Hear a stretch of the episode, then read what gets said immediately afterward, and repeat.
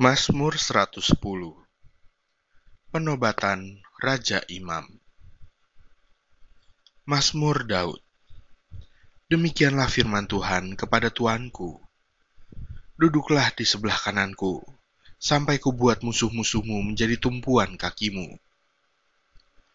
Tongkat kekuatanmu akan diulurkan Tuhan dari Sion. Memerintahlah di antara musuhmu. Pada hari tentaramu, bangsamu merelakan diri untuk maju dengan berhiaskan kekudusan. Dari kandungan fajar, tampil bagimu keremajaanmu seperti embun.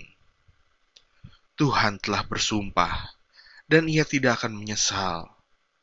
Engkau adalah imam untuk selama-lamanya, menurut Melkisedek.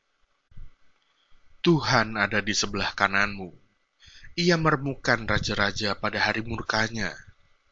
Ia menghukum bangsa-bangsa sehingga mayat-mayat bergelimpangan.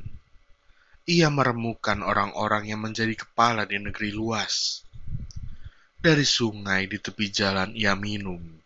Oleh sebab itu ia mengangkat kepala.